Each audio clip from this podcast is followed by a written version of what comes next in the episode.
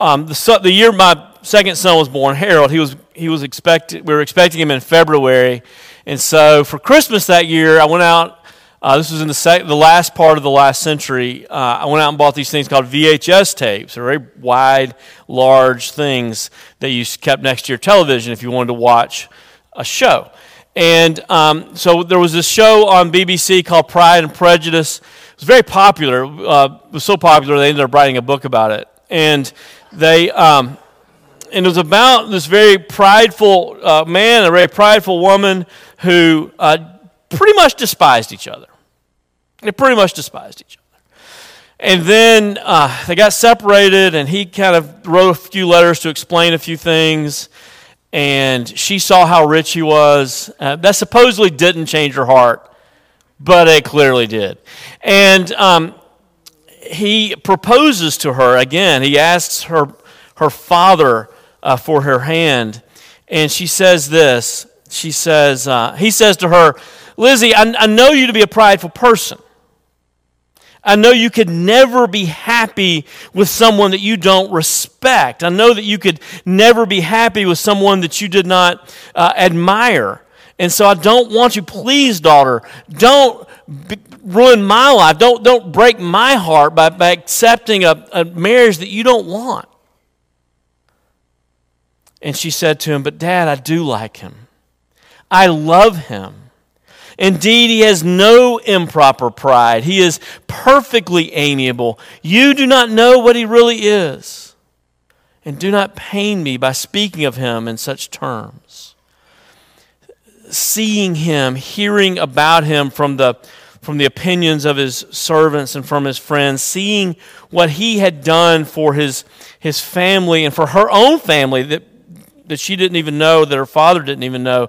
Seeing those things done had changed her completely. He was the same person. Mr. Darcy was the exact same person, but her view of him had completely changed from someone that she despised to someone that she loved and wanted to be with forever.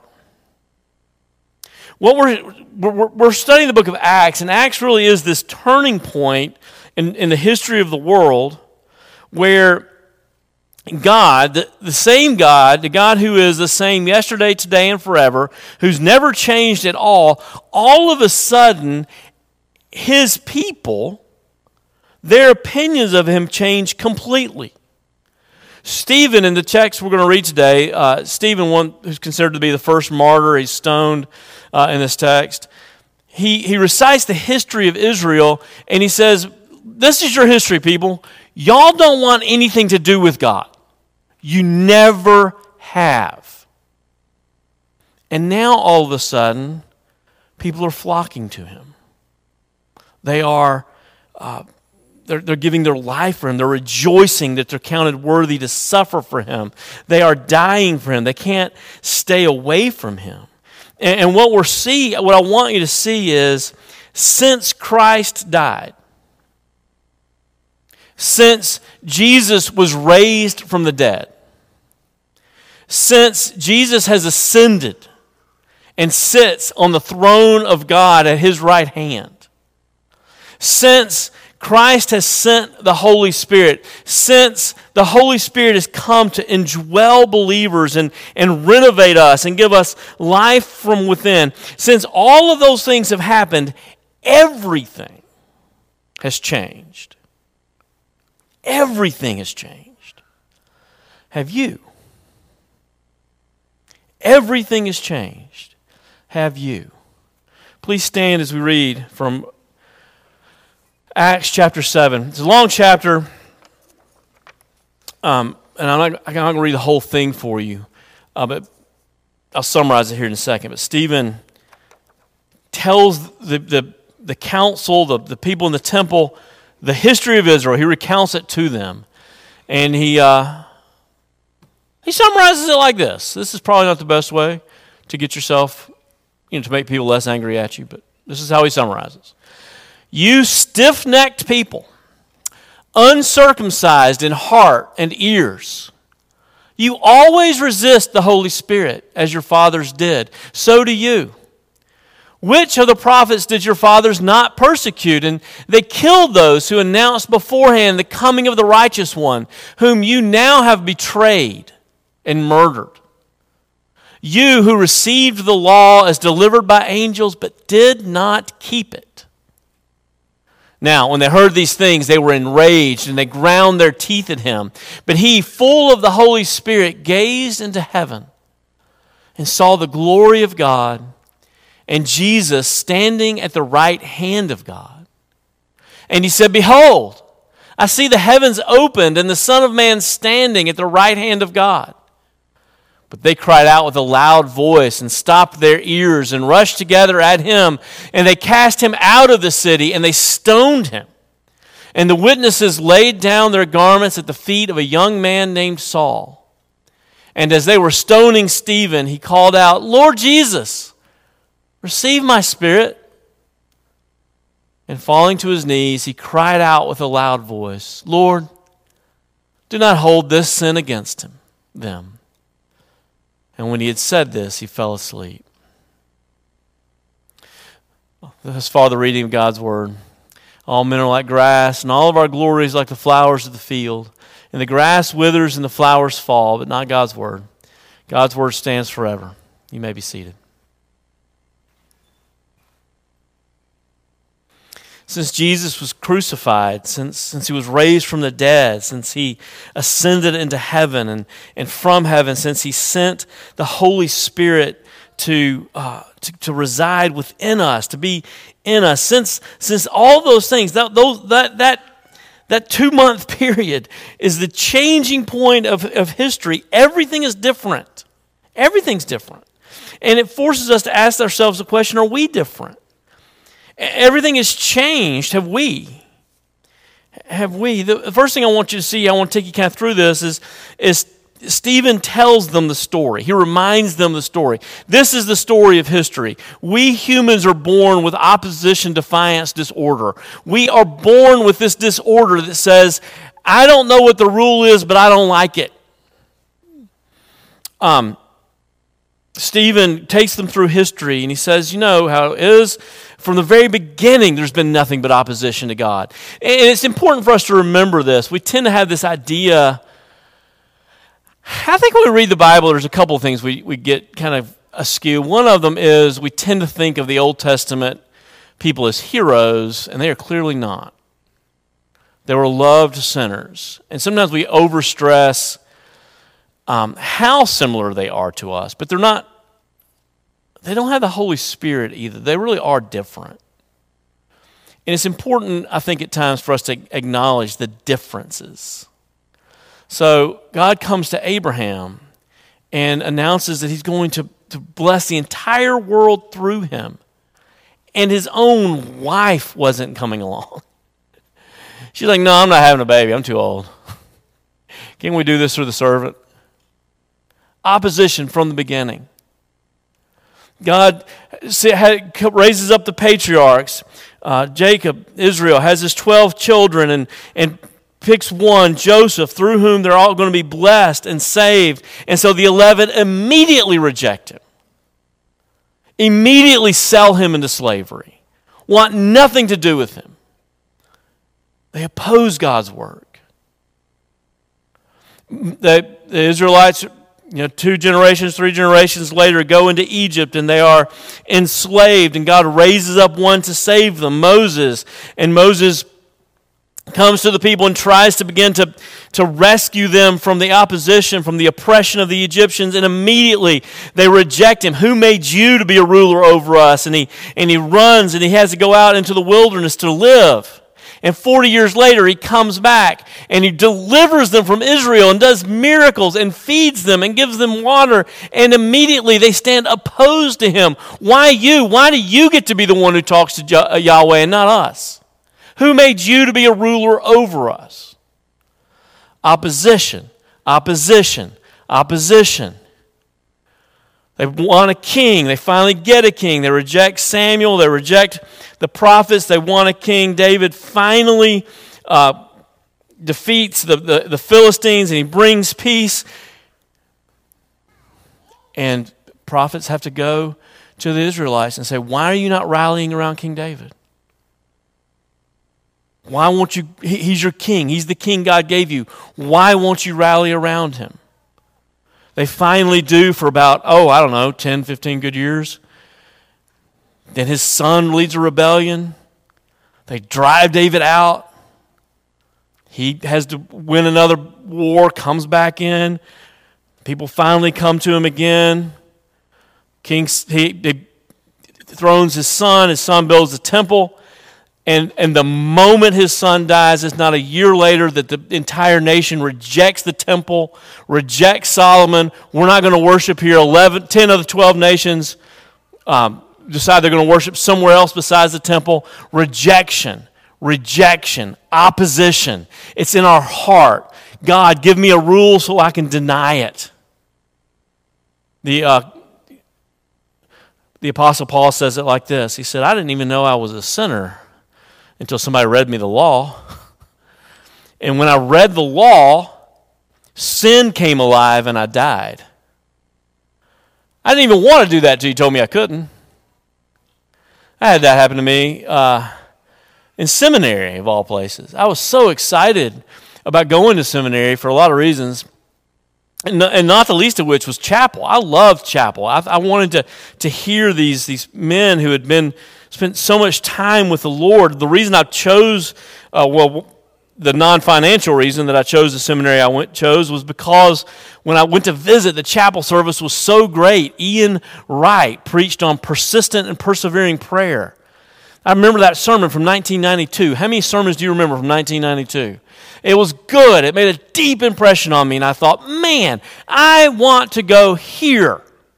I want to be in these kind of chapel services. I want these people to teach me how to pray and how to worship, and everything was great. And I got to seminary, and I went to chapel for three or four weeks in a row there. And then all of a sudden, I was in uh, I was in the library one day, and I, had, I was trying to get my Greek homework done, and I started turning off the lights. And I said, "Why don't you turn off the lights? I'm trying to do my Greek homework." And they said, "We got to go to chapel. It's the rule. Everybody has to go to chapel." I said, I have to go to chapel? You have to go to chapel. It's the rule. If you're on campus, you have to go to chapel. So I went and jumped in the car, went to the donut shop, didn't go to chapel again for months because I had to. Isn't that the dumbest thing? I, I made a life changing decision to move to Mississippi because I wanted to go to chapel. And the second I found out that I had to go, I was like, nah, huh. That's not how this works. Opposition, defiance. We don't like it just because someone's making us do it. It's deep within us. And it was deep within Israel. And, and, and there's, it didn't end. It comes all the way up until the time that Jesus himself comes to the earth and, and that Israel rejects him. And not only rejects him, but turns him over to the Romans to be crucified. Complete and utter rejection. That's the old world. That's the old story. That's the old us. That is what we are like. We don't like the idea of God even existing. The apostle, I mean, uh, St. Augustine says his first experience with sin that he remembers was stealing pears. And uh, he said, I had my own pear trees, but stolen pears tasted better. The, uh, the adulterous woman in Proverbs says, Stolen waters taste sweet. There's something about opposition. That's the old story. But the good news is that the new world has changed. What Christ has changed us, the entire universe, the entire cosmology has been changed. When, when Christ comes, he is turned over into unlawful hands. He is crucified. And in that crucifixion, our something happens to us. We don't see it. It's not clear, it, it, but, but something breaks. He breaks something in us. He breaks the power of sin in us. It's still there. The sin itself is still there, but it doesn't have the same power. It's like when you are sick and you're just a slave to it. You know, you're just You're, you're, you can't get out of bed. You're feverish. Your food doesn't taste good. You can't sleep. You can't be awake. Everything is just altered by this sickness. And you finally get the antibiotic or whatever it is you need, and, and, it, and it breaks. The fever breaks. And you know it the second it happens because you sweat. and you feel a little bit better. And food tastes a little bit better. And you still have it in you, right? But it's it's not enslaving you anymore. When Jesus withstands temptation after temptation and he obeys God to go to the cross just because God asked him to. He obeys God and goes to a cross. That there was nothing in him that deserved that death. There was nothing in him that deserved death at all. But when he laid down his life for us, paying the price for our sin, he broke the power of sin. He broke it. We still have it in us, but it doesn't enslave us. We don't have to be in opposition to God anymore.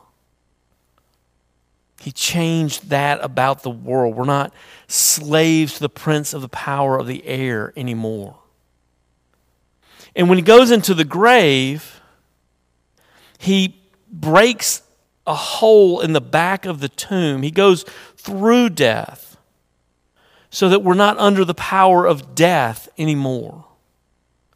We don't live at our life with that, that selfish, bitter cynicism anymore because death doesn't have the final word because, because death has been defeated. And that, that changes the way we live. We see that in this story. It's important to understand what, what happens to Stephen. They pick up stones to kill him. And if you wanted just a sense of how different like the world is, okay, basically they they killed Stephen for giving a really bad sermon. I, mean, I don't think y'all are, I don't think that's going to happen today. I've preached some pretty bad sermons up here. But uh, just the, and it's weird because we don't use phrases like stoned, and when we do say someone got stoned, we don't mean this at all, right? Um, it was a brutal, grisly, you wouldn't be able to watch it. Like watching someone get hit with rocks until they died, until they were covered. They're crying out. There's blood. There's tears. There's, there's, there's just, I, I can't even, unimaginable screams and groans. You wouldn't watch that kind of inhumanity. And in, in the midst of that, he looks up and he sees Jesus. And, and it's important to understand that he doesn't see he doesn't see like Jesus' face in the clouds. Okay? He doesn't he doesn't get a vision of Jesus, right? Like I've had visions of Jesus, some of y'all have had visions of Jesus.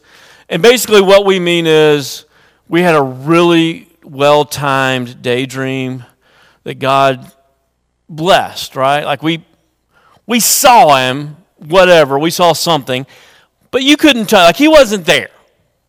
You understand what I'm saying? Like that was a vision. That was a daydream. That was a, a well, I've said it five times, a daydream. Stephen didn't see that.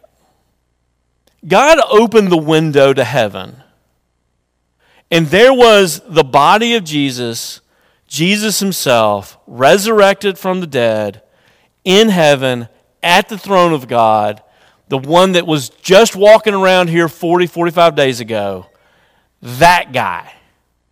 He was there, he was. And that gave Stephen this, this concrete, oh, oh, the resurrection's real. It's real. That's, that's where I'm heading. That's, this is the path I have to walk to get to there. This is not some kind of end, it's a beginning.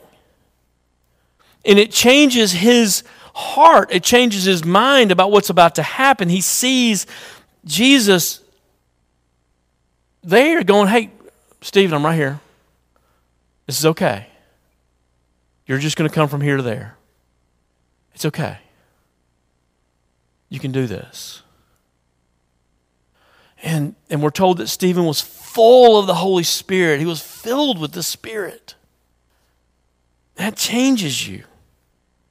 The, the Holy Spirit, why, why did the Old Testament believers, why did they uh, resist God and resist God and resist God? They didn't have God's Spirit. He didn't come inside of them and change them. They were uncircumcised of heart. He, they, didn't, they hadn't seen Mr. Darcy's castle yet. they hadn't seen, uh, hadn't, they didn't know what he was like. They didn't know how good God was. They just hadn't had the change of spirit that comes when the Holy Spirit comes within you. But, Jesus, but Stephen was full of the Spirit. And so he was able to, to suffer. He was able to love the people who were killing him. That's a, that's a fascinating thing. And this, this is where this is both the greatest comfort and the greatest frustration for pastors, really. Because on one hand, it's like, I can't make you be born again. I can't. And so it's good to know that because uh, no matter how bad the sermon is, I'm going to go home and go, it wasn't my fault. Right? I mean, you either get it or you don't. On the other hand, I can't make you be born again. And it's frustrating because I just really want you to be. I was with uh, a couple yesterday for lunch. They were in town for a wedding, and they were my very first RUF group uh, from 1995. Yeah, 1995. And so it was great. We met down at Brookside, and we are eating lunch. And uh, Carla from Indianola, Mississippi, was sitting there saying, "You know, I can't make my kids be born again."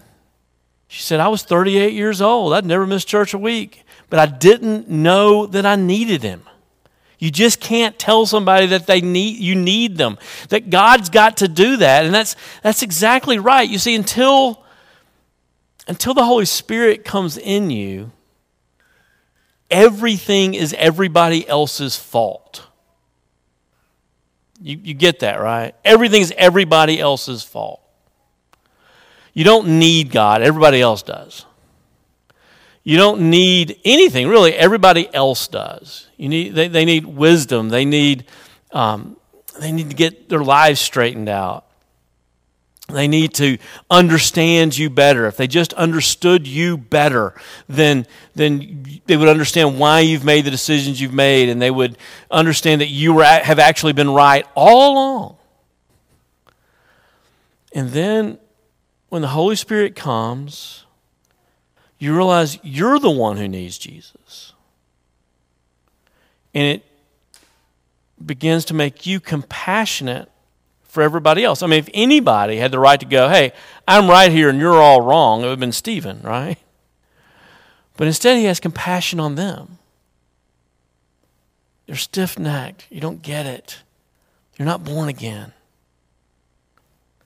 And, there, and there's nothing that anybody else can do for you. That is between you and the Lord. I was, it was interesting. We had this conversation, Carl and I, and we were sitting, uh, we were sitting at one of the, the restaurants down in Brookside with a big outdoor fireplace, and I pointed to the fireplace, and I said, you know, all we as parents can do, all we as pastors can do is, is put wood in the fireplace. It's up to the Lord to start the fire. And, and that's true. That's, that's all we can do. And until you're willing to swallow that pill of saying, maybe I'm the problem, then, then the transition, the change doesn't take place. It, it, the Holy Spirit, when He comes in you, that's the first thing He does. He, he, he transitions you, that He changes you from, from seeing that you are the one who needs the change. You are the one who needs help. You are the one who needs the blessing. And and he convinces that you that you he convinces you that you have it. That you have it. That you've got everything you need. And you live the rest of your life not as one trying to earn God's approval but you live the rest of your life as beloved. You live your life as beloved. What, what does that look like? What does it look like to be the new people What does it mean to, to, to, to change? It means that you have confidence that you have Him and that He is yours. I, um, it's interesting that the, these phrases always seem to come up in, in terms of suffering. But the way God's people get through suffering is fascinating, and it's worth, it's worth meditating on because life is hard. And it's, it's one kind of test after another. It's not bad. I, I've loved life, and I, I, hope you do as well. And I hope you see God's grace and you experience God's joy in it. We experience God's joy and grace through suffering, not instead of it. And this is what the Apostle Paul talks, tells Timothy. This is how he says, I, I get through suffering. He says, Don't be ashamed of the testimony about our Lord. I love that, right? Just right off the bat, he says, I know you're tempted to be ashamed of it. Don't be. Don't be ashamed of me, his prisoner, but share in suffering for the gospel by the power of God who saved us and called us to a holy calling, not because of our works, but because of his own purpose and grace, which he gave us in Christ Jesus before the ages began, and which has now been manifested through the appearing of our Savior Christ Jesus, who abolished death and brought life and immortality to light through the gospel for which I was appointed a preacher and an apostle and a teacher, which is why I suffer as I do. But I'm not ashamed, for I know whom I have believed, and I am convinced that he is able to guard until that day that that has been entrusted to me. What does the change do? It, it, it changes our view of our life so that we're able to embrace the embarrassments, the shame, and the suffering of the gospel because we know Him. It's fascinating. He doesn't say, I know my inheritance, I know this is short lived, I know blah, blah. He says, I know Him. I know Him. He's not going to make me do anything that He hasn't already done for me.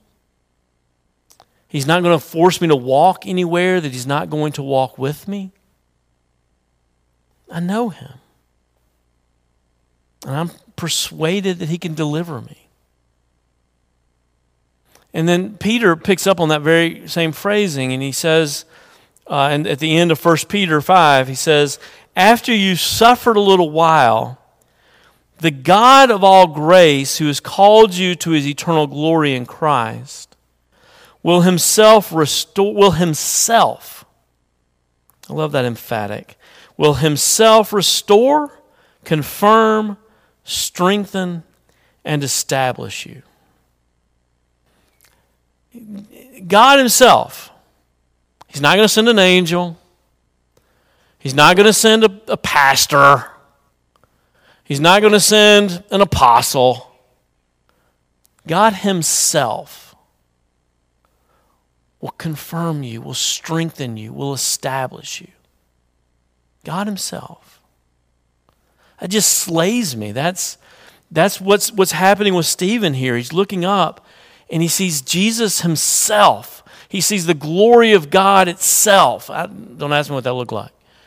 I'm forbidden to tell you under Westminster Confession rules. Um, he sees God Himself. And I want that intimacy for you. That's, that's how it changes our view of the world. We're able to take the struggles, the curveballs, the, the you know, all of life is, is, you know, you don't get into the school you wanted to. You got into school you didn't want to because you, and you failed out. You didn't get the girlfriend you wanted. You got the boyfriend you wanted and he broke up with you. you he married you and ended up being a jerk uh, you know, it's just like one curveball after another, it seems like. You know, you can't have kids, and then you get too many, and then it's just the whole thing, and then you get sick, and you, and you, you begin to ask yourself the question can I receive this from the Lord who loves me? Because I know Him. And then it changes not only our uh, relationship with ourselves and with our lives, but with, with others. We see others as people who need compassion. Lord, Stephen's last words don't, don't hold this against them. They just don't know what they're doing. They're just sad, angry, dumb people who don't know you. They just don't know you. And sometimes I wonder how much we need to be reminded of that as we go through life angry, seeing people as, as, as obstacles, they're in our way. Why can't they just understand what we understand? And it's important for us to remember that it's not that they don't understand what we understand, because understanding is not that great anyway. It's they don't know who we know. They just don't know Him. And if they knew that God was trustworthy, if they knew the depth of His love, then they'd be different. And it's our job to point to that. It's our job to love them into that, to have compassion. And that's, that's how he changes us. When, Jesus came, when he died, when he was raised from the dead, when he sends his spirit, he changed everything. And our hope is that he's changing us and through us, changing our community, changing our world. Please pray with me. Our Father in heaven, we come to you asking for your spirit. Would you fill us up?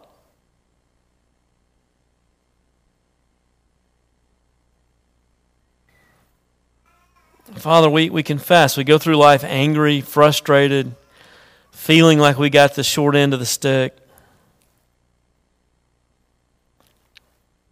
And all of those feelings are just reveal that we've not feasted on your goodness yet. We just act like people who don't know you.